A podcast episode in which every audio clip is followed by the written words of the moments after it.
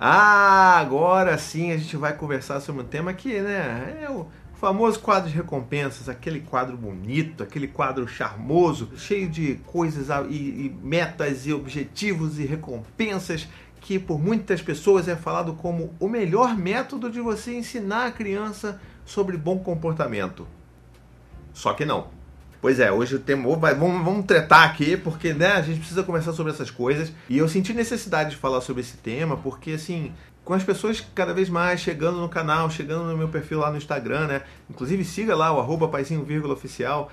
Cara, dá pra perceber que tem muita gente que já tá preparado a desconstruir a questão de que, poxa, eu não posso bater no meu filho, não é legal, eu quero construir uma outra relação, uma relação de afeto com o meu filho, eu quero construir uma relação de respeito e tudo mais. Mas cada vez que a gente vai se aprofundando na conversa, no diálogo, nas discussões, a gente percebe que ainda existe uma resistência muito grande quando a gente vai mexer em dois temas que são bem complicados. O primeiro é o castigo e o segundo é a recompensa. Mas, na verdade, as recompensas são até um pouco mais polêmicas do que o próprio, né, castigo. E isso acontece porque as pessoas, elas tendem a pensar assim, poxa, mas recompensa é um negócio legal, né, cara? Assim, poxa, por que isso seria um problema? Eu não tem problema nenhum, eu tô aqui fazendo um negócio bacana, eu dou coisas legais pro meu filho se ele faz coisas legais, então qual é o problema nisso, cara? Você tá querendo acabar com a minha vida? Tô. Mentira. Então, olha só. Parte da conversa que a gente faz é justamente questionar e problematizar essas ferramentas tradicionais que a gente usa há muito tempo para educar os nossos filhos, que está em livros best-sellers, que grandes especialistas recomendam que você use, mas a outra parte também é a gente sempre falar das alternativas. Então, no final desse vídeo eu vou falar um pouco sobre alternativas, tá legal? Mas vamos tentar, então, entender o que é o quadro de recompensas. Assim, existem inúmeras variações sobre o quadro de recompensas, que é aquele quadrinho bonito que você vai botar no quarto da criança, um cartaz, que às vezes você pode até construir com a própria criança, né? E aí tem lá várias estrelinhas, ou cogumelinhos, ou coraçõezinhos, ou qualquer tipo de adesivo que você tenha e você dê pro seu filho que ele goste, adesivos de dinossaurinho, sei lá, qualquer coisa que seu filho goste, você vai botar ali e aquilo vai ser tipo uma escala, né? A criança vai acumulando aquilo ali, a periodicidade pode depender, tem muita gente que faz um quadro semanal, e aí no final daquela semana você faz uma contabilidade daqueles estrelinhas ou dinossaurinhos, e aí você pode trocar aquilo por algum brinquedo. Olha que coisa bonita. Por um passeio, por um sorvete. Pô, paizinho, caramba, isso não pode estar errado. Isso aí tem que estar certo, cara. Isso aí é muito maneiro. Eu vou dar um sorvete pro meu filho porque ele deu bom dia pro porteiro. Pois é, cara. Vamos começar por aí, então? Por que o seu filho tem que dar bom dia pro porteiro pensando em ganhar uma estrela, um dinossaurinho, para poder trocar por um sorvete? Não deveria. O seu filho deveria cumprimentar o porteiro porque ele vê você todos os dias cumprimentando o porteiro, porque ele vê você sendo gentil todas as vezes com as outras pessoas, não só dentro de casa, mas fora de casa também. Não deveria ser buscando um prêmio, porque a gente sempre fala... De novo, a gente vai voltar àquele assunto dos motivadores, né? Os motivadores internos e os externos. Eu não quero que os meus filhos decidam sobre as ações deles baseados em o que eles vão ganhar na vida, sabe? Poxa, mas você tá doido, cara. Você vive num mundo real. O seu filho vai lá pra fora, ele vai pro mundo e o mundo é selvagem. E lá, se ele faz uma coisa boa, ele é recompensado. Se ele faz uma coisa errada, ele é punido. Pois é. É justamente isso que eu tô tentando fazer com os meus filhos. Tô tentando, sabe, questionar esse tipo de coisa. Porque eu não concordo com esse tipo de coisa. Então, assim, pode parecer utópico? Pode, mas a gente tem que dar as bases que são os valores dos nossos filhos, sabe? A gente precisa ensinar pra eles que, bom, ele tem que ser gentil porque é interessante ser gentil, né? Ele tem que cumprimentar porque é legal cumprimentar, porque ele vê você cumprimentar. Ele tem que emprestar os brinquedos porque é bacana você emprestar um brinquedo pra uma outra criança. Você está fazendo coisas para contribuir com o bem-estar das outras crianças, das outras pessoas. Isso é o que a gente devia perseguir no dia a dia, e não fazer um negócio para ganhar outro, sabe? Isso é muito ruim para nossa automotivação.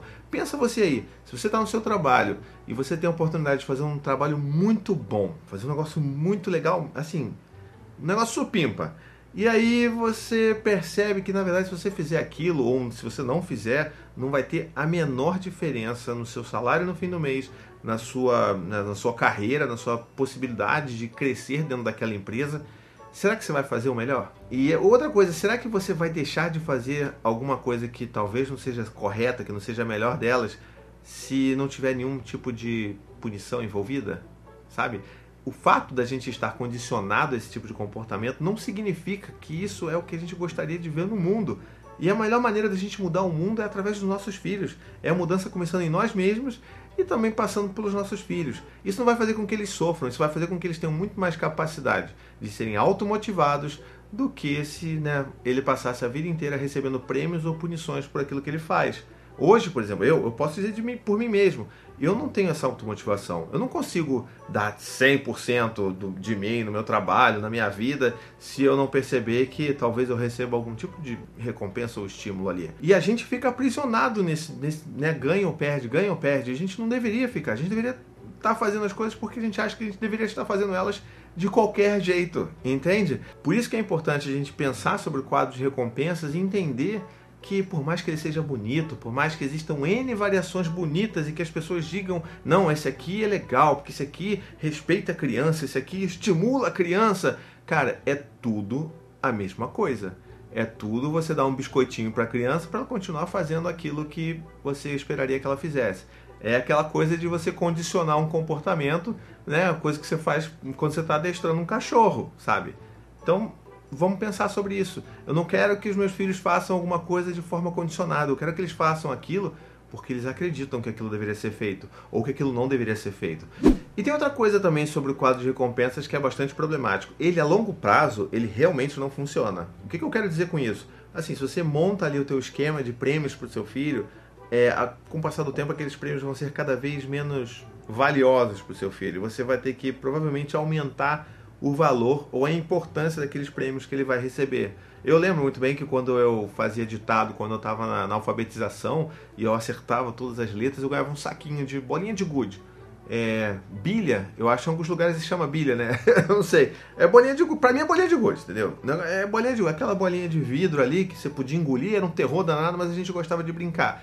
Então, eu ganhava um saquinho daquele negócio. E todas as vezes que eu tirava 10 no ditado, eu ganhava aquele negócio. Chegou um momento que eu tinha tanta bolinha que ganhar aquele saquinho já não me satisfazia mais. E sabe o que acontecia?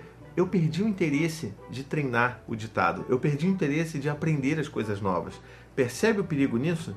Eu perdi o interesse de aprender, porque perdi aquela recompensa. Eu deveria estar tentando aprender porque eu achava divertido aprender. Ou então porque, se eu não estivesse achando legal aquela atividade, que tivesse alguém ali por perto me incentivando de uma forma positiva para que eu conseguisse tendo estímulo e me interessando por passar por esses obstáculos e aprender cada vez mais. Para que eu fosse estimulado a aprender a ler e escrever, porque é incrível você ler e escrever. Porque você vai conhecer o mundo, você vai olhar para o mundo com outros olhos quando você aprende a ler e escrever. É isso que deviam estar incentivando em mim e em todas as outras crianças, não em, ganhar bolinhas de gude, entende? Então, quando a gente faz isso com os nossos filhos, a gente percebe que você sempre vai ter que subir. E é claro que a mesma coisa acontece com a punição. Você sempre vai ter que tornar a punição mais severa para que ela, opa, caramba, eu tenho que fazer isso, senão vai ser punk aquela punição que eu vou receber. E a mesma coisa com a recompensa. Então a gente tem que entender que o problema não está no que você vai dar ou no que você vai deixar de dar, e sim nesse sistema. E por mais que você bote lá um quadrinho de feltro, que seja uma coisa linda, aquela coisa que seja construída com a criança, meu Deus, todo aquele sistema incrível, maravilhoso, que você envolveu a criança para construir, ainda assim você está condicionando o comportamento do seu filho baseado em o que ele vai ganhar ou o que ele vai deixar de ganhar. E isso não é bacana a longo prazo, tá? E aí, você fala assim, caramba, Thiago, mas você toda vez vem aqui, toda quarta você vem aqui, você me dá uma paulada, você fala um negócio, e eu tava bem, eu tava satisfeito no meu cantinho aqui, agora eu vou ter que mudar tudo.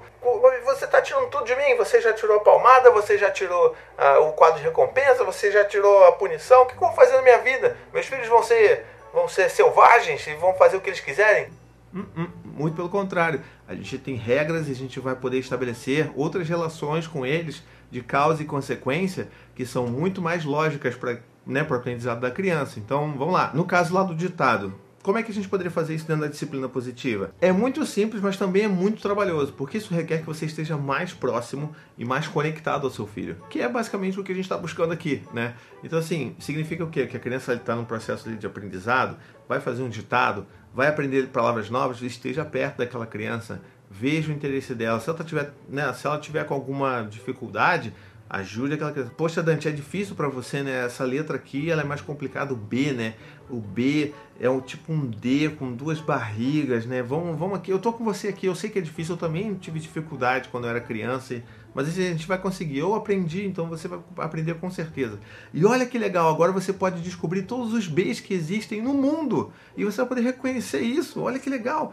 Olha ali a bola começa com B também, olha que legal. E é assim que a gente vai incentivando os nossos filhos a perceber a beleza das coisas do mundo sem que eles precisem receber, né, um prêmio, um brinquedo ou até um afeto, que às vezes as pessoas também, né, usam como recompensa o próprio afeto. E isso é outro nível de problema que a gente pode falar aqui, tá legal? Então vamos lá, pra gente abandonar as recompensas, a gente precisa estar mais perto dos nossos filhos, a gente precisa estar ali do lado deles e mostrar para eles o como é importante a gente ser gentil com as outras pessoas, a gente notar e mostrar através de um elogio descritivo, que tem até um vídeo sobre isso aqui no meu canal, como que aquilo que ele fez foi importante. Então, olha, caramba, Gaia, olha só que legal, você hoje deu bom dia pro porteiro, poxa, você viu como ele ficou feliz?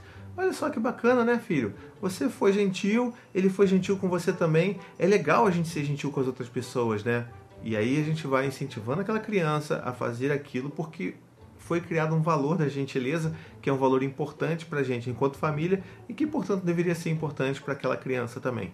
É assim que a gente vai incentivando os nossos filhos a fazer as coisas de uma forma mais genuína, que vem de dentro e não de fora. Tá legal? Então, já que a gente está dentro dessa temática de, né, escola e aprendizado, o Dante, esse ano, ele começou a trazer os deveres de casa. E aí a gente fica, poxa, como é que eu vou fazer para, né, para ele fazer dever de casa? Caramba, porque eu odiava dever de casa. Eu fazia porque eu tinha medo de, sei lá, ser reprovado, né?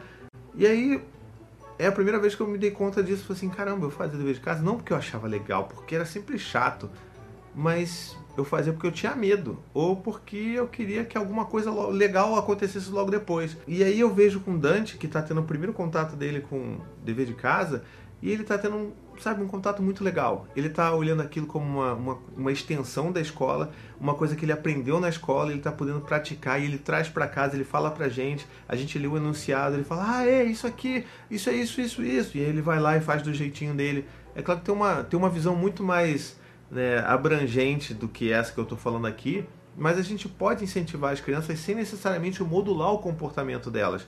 É isso que eu queria que vocês entendessem. Existe sim a possibilidade e a gente vai incentivando. Então, caramba, Dante, olha, você sabe mesmo qual é o seu dever de casa, né? Você sabe, caramba, você já sabia esse enunciado? Você ouviu sobre ele na escola? Ouvi sim. Poxa, que legal, filho. Então, você quer fazer agora? Você quer fazer depois do almoço? Não, quero fazer logo. Então, vamos fazer, vamos estar junto aqui. Então, vai lá, pega lá o seu lápis de cor, vamos lá. Você vai ter que desenhar os seres vivos? Então, vamos lá, vamos desenhar os seres vivos. Olha que legal, você desenhou uma água-viva. A água-viva é um ser vivo. Poxa, que bacana, você fez uma ligação boa aí. Então, sabe, é assim que a gente vai construindo esse tipo de narrativa com os nossos filhos, que não envolva esperar algo em troca. E o mais importante, a gente está ajudando os nossos filhos a sentir orgulho deles mesmos, que é um negócio que é muito poderoso na vida de uma pessoa.